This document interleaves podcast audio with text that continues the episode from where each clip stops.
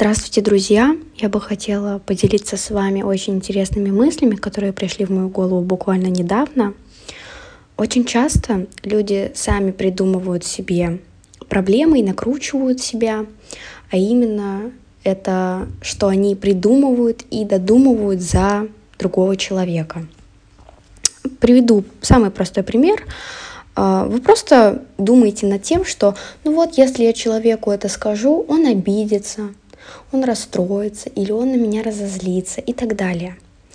И для меня это такой важный инсайт, что я поняла и осознала, что не нужно додумывать за других людей, потому что мы все очень разные, у нас разное мышление в принципе, у нас разные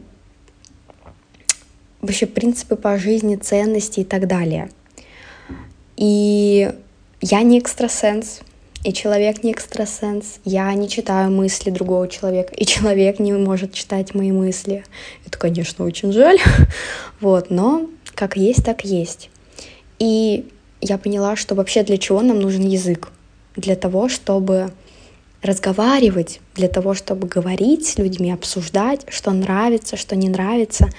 Это очень важно, потому что додумывая вот какой-то свой исход, думать за человека, это абсолютно неправильно, потому что, опять же, мы все разные, и что для тебя хорошо, для человека могло бы оказаться чем-то плохим.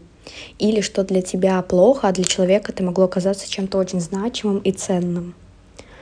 Поэтому очень важно просто разговаривать, говорить. А, язык нам для, дан просто для того, чтобы обсуждать мысли, чувства, эмоции и так далее говорить, что нравится, что не нравится, довольны, недовольны и так далее. Вот. И для меня это было каким-то озарением, что ли. Вот. Поэтому просто разговаривайте и никогда не додумывайте до других людей. Мы все разные, у всех свое представление той или иной ситуации, поэтому все нужно обсуждать и просто разговаривать. Вот такие вот мысли меня посетили.